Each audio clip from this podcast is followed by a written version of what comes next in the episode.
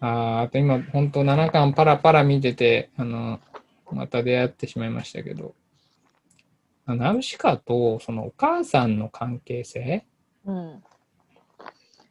でもまたすごく、うん、大きなテーマですよね。母っていう。ね。母。うん。なんか、ナウシカが、やっぱりそういう、その、なんだろうな。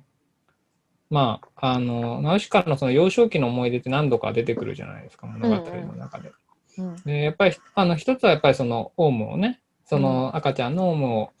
あの、まあ、隠していた時に大人たちに、あの、虫と一緒には生きられないんだよって言われて、いや、何にも悪いことしていないのに返してっていう、うん、まあ、あの、そういうシーンが、まあ、すごく、まずは出てくるわけですけど、まあ、あの、そこに同時に、その、なんだろうな、その母親像っていうか、うん、ナウシカの母親の、あの、まあ、結構、ま、あの優しい人だったんだけど、まま、窓辺でぼんやりしていて、うん、まるで知らない人のようでしたっていう。うん、で声をかけて私を忘れていたらどうしようと怖くて歯が気づいてくれるまでずっと待っていましたう。ん、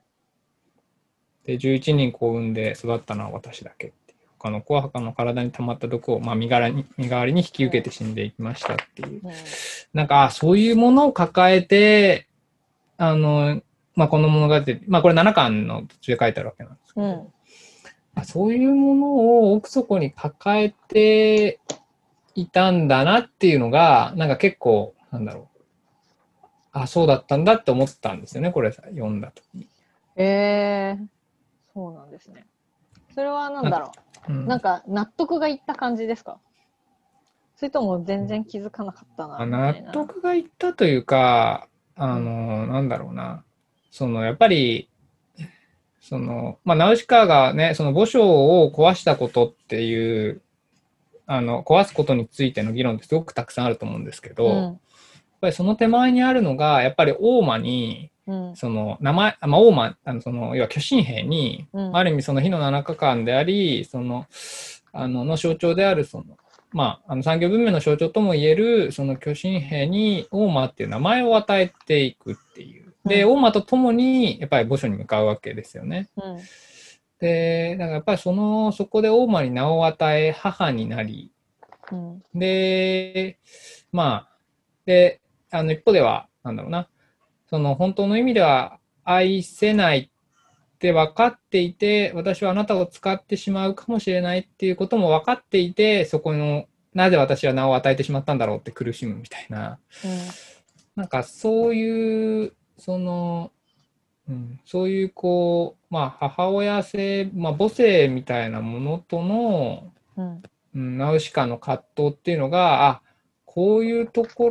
ろから、なんか、つながってたんだっていうことを、うん、なんか、まあそういう意味では腑に落ちたっていう感じなのかもしれないですけど。なるほど。いやなんかやっぱり全体として、なんか母親、ああのそのナウシカが物語全体としても結構大いなる母として書かれてしまっている部分ってあると思うんですよね、この物語。すごい母っぽいですよね。あ、そうそうそうそうそうそう。で、あの、ある意味こう、会う人会う人に、まあ、なんだろうな、まあ、母的な存在としても、うん、まあ、ね、トルメキアの兵を助ける時も、お母さんって言われるとか、もそうだし、まあ、時にはまあ娘だったりとか、まあ、いろんなこう大切な人にナウシカがこう投影されるみたいなことが、うん、あのね、まあ時には使徒とというふうに投影されたりもすると思うんですけど、全体としてこう、そういうこう、になる母っていうものに、なんかナウシカが投影されていく感じがあると思うんですけど、それに対する苦しみみたいなものとか、なんかそれに対する、なんだろうな、なんか、なんだろう、うん、そんなにこう、うん、綺麗なものじゃないっていうか、なんかそういう感じは結構感じますよね。なんか今小林さんの話聞いていて、なんか、まあその母っぽいですよねって言ったけど、なんか母じゃないのかもなって思って、なんかナウシカの、うん、なんだろ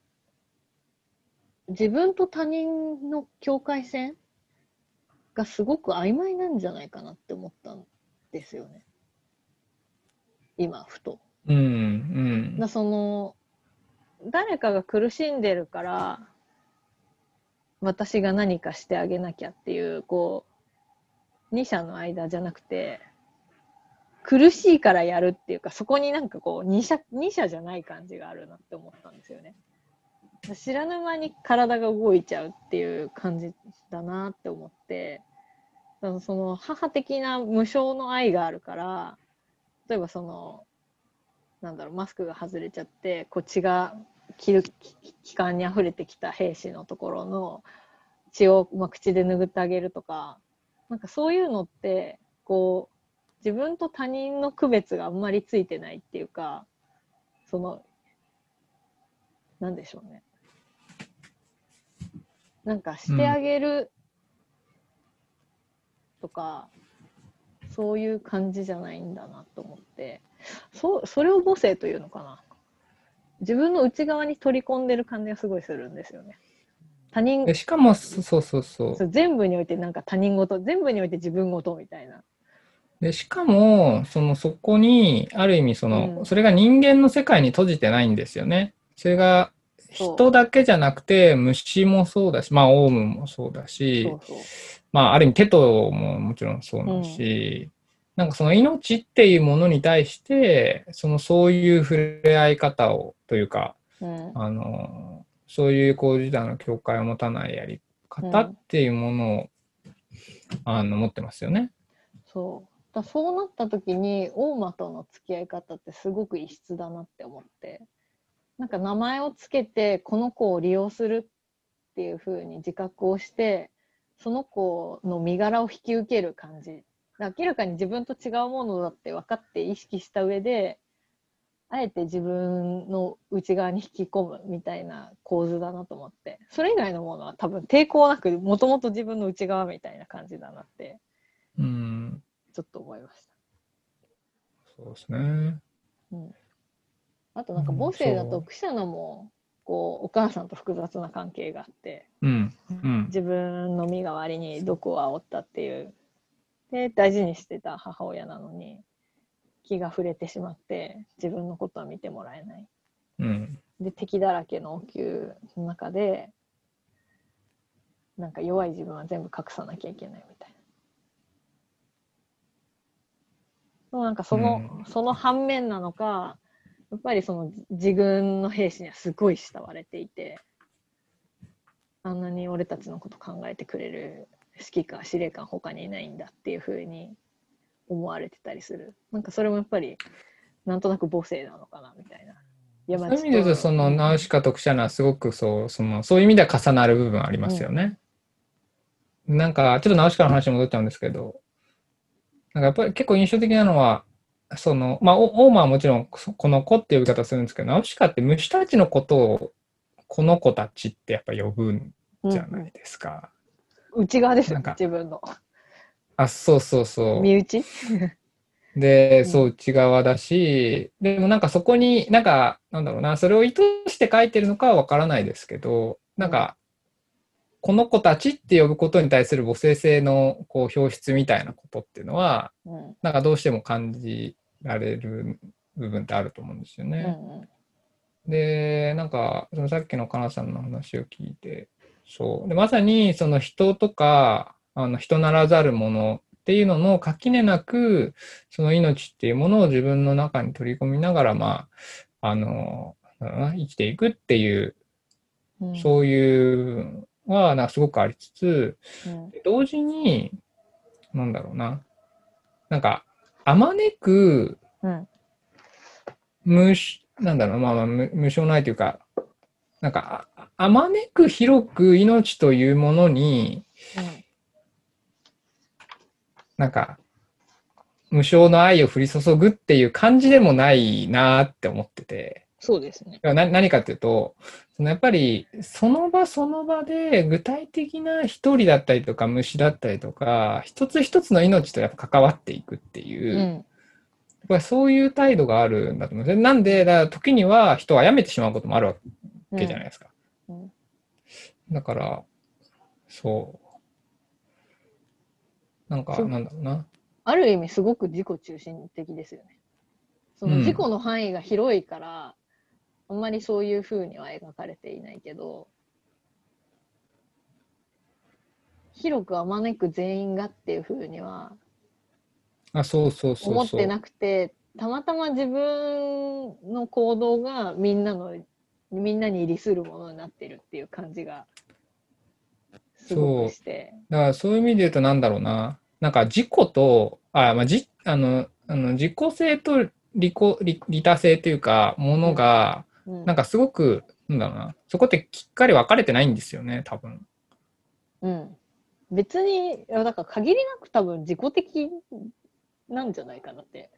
あ、そうそうそう。だからその中で、そう生きる中で、結果として、すごくその、なんだろうな。あそうそうそうそうそう。なんだろう、その命っていうものに対して、まあ、ある意味、外から見ると利他的にうん、見えてるだけで。見えている。うん。でなんだけど、それって、その中に、その全体そ、その全体性の中にいる身からすると、それは、まあ、なんかすごく自然な、うんなんか、その、あの、ある意味、自分の、なんかまあ、まあ、それ、自己的な行動っていうのかわかんないけど、うんうん、なんかそういうものが溶け合ってる感じはすごくありますよね。そうですよね。で、時代が違ったら超旗迷惑な人ですよね、きっと。なるほどね。うん。はい、はい。時代、時代というか、まあ、たまたま時代、社会、世界の流れが、ナウシカとフィットしたからこそ、なんだろう、みんながそれに共感して、すごくいいなって思ってくれて、で、俺たちもナウシカのためになんかできることないかっていうふうになんかこう、みんなをつなぐ糸に、ナウシカがななっていったっていうだけで、うん。つなごうと思っているわけでもないし、ナウシカはナウシカのいいと思うことをやってるし、みたいな。そうそうそう。ナウシカは決してこう、なんだろうな。なんか、そもそも全体を見てみんなを自分は繋いでいこうとしてるわけじゃないんですよね。なんか本当にその自分の中で、そのもがき苦しみながらも大切にしたいものを突き詰めていった結果として、そう。なんかこう、糸がこう、紡がれていくというか、うん。うん。なんかそういう意味で結果として繋がっていくっていうことですよね。うんうん。うん。そうですね。で、なんかそういう意味で言うと、なんだろうな。ある意味そのね、もその、このナウシカの物語の中での時代のタイミングっていうことももちろんそうですし、うんうん。で、あとは、なんか、あのーすごく、まあ、あのーこの、まあ、あの、僕らの生きるこの現代においても、まあある意味、まあ、特にコロナを経て、あのーこうナウシカに対する注目というか、まあ、共感というか、もうなんか、改めて、なんだろうな。まあ、あのー NHK の BS で取り上げられたりとか、うん、まあ、劇場でね、あのー公開されたりっていうのも相まって、なんかすごく、あのーそういう共感する人が増えているうんうん。感じが、なんか改めてしてて。あのーね、アニメージが出た、まあ、1982年かな、最初もそうですし、まあ、映画になった80年代に、ね。まあ、あのーは、なんかそんなにこう、ものすごく、あの、大反響があったわけではないですよね。うんうん映画として。で、まあ、その当時結構その、なんだったかな、宇宙戦艦ヤマトとかかな。なんかその辺のこう、他に、あの、なんだろう、いわいわゆるこう、ちょっと戦戦闘系というか、そういうもので、あの、が結構ヒットにどんどん入ってって、当時はそんなにものすごくこう、だろうな、まあ、大ヒットした映画ではなかった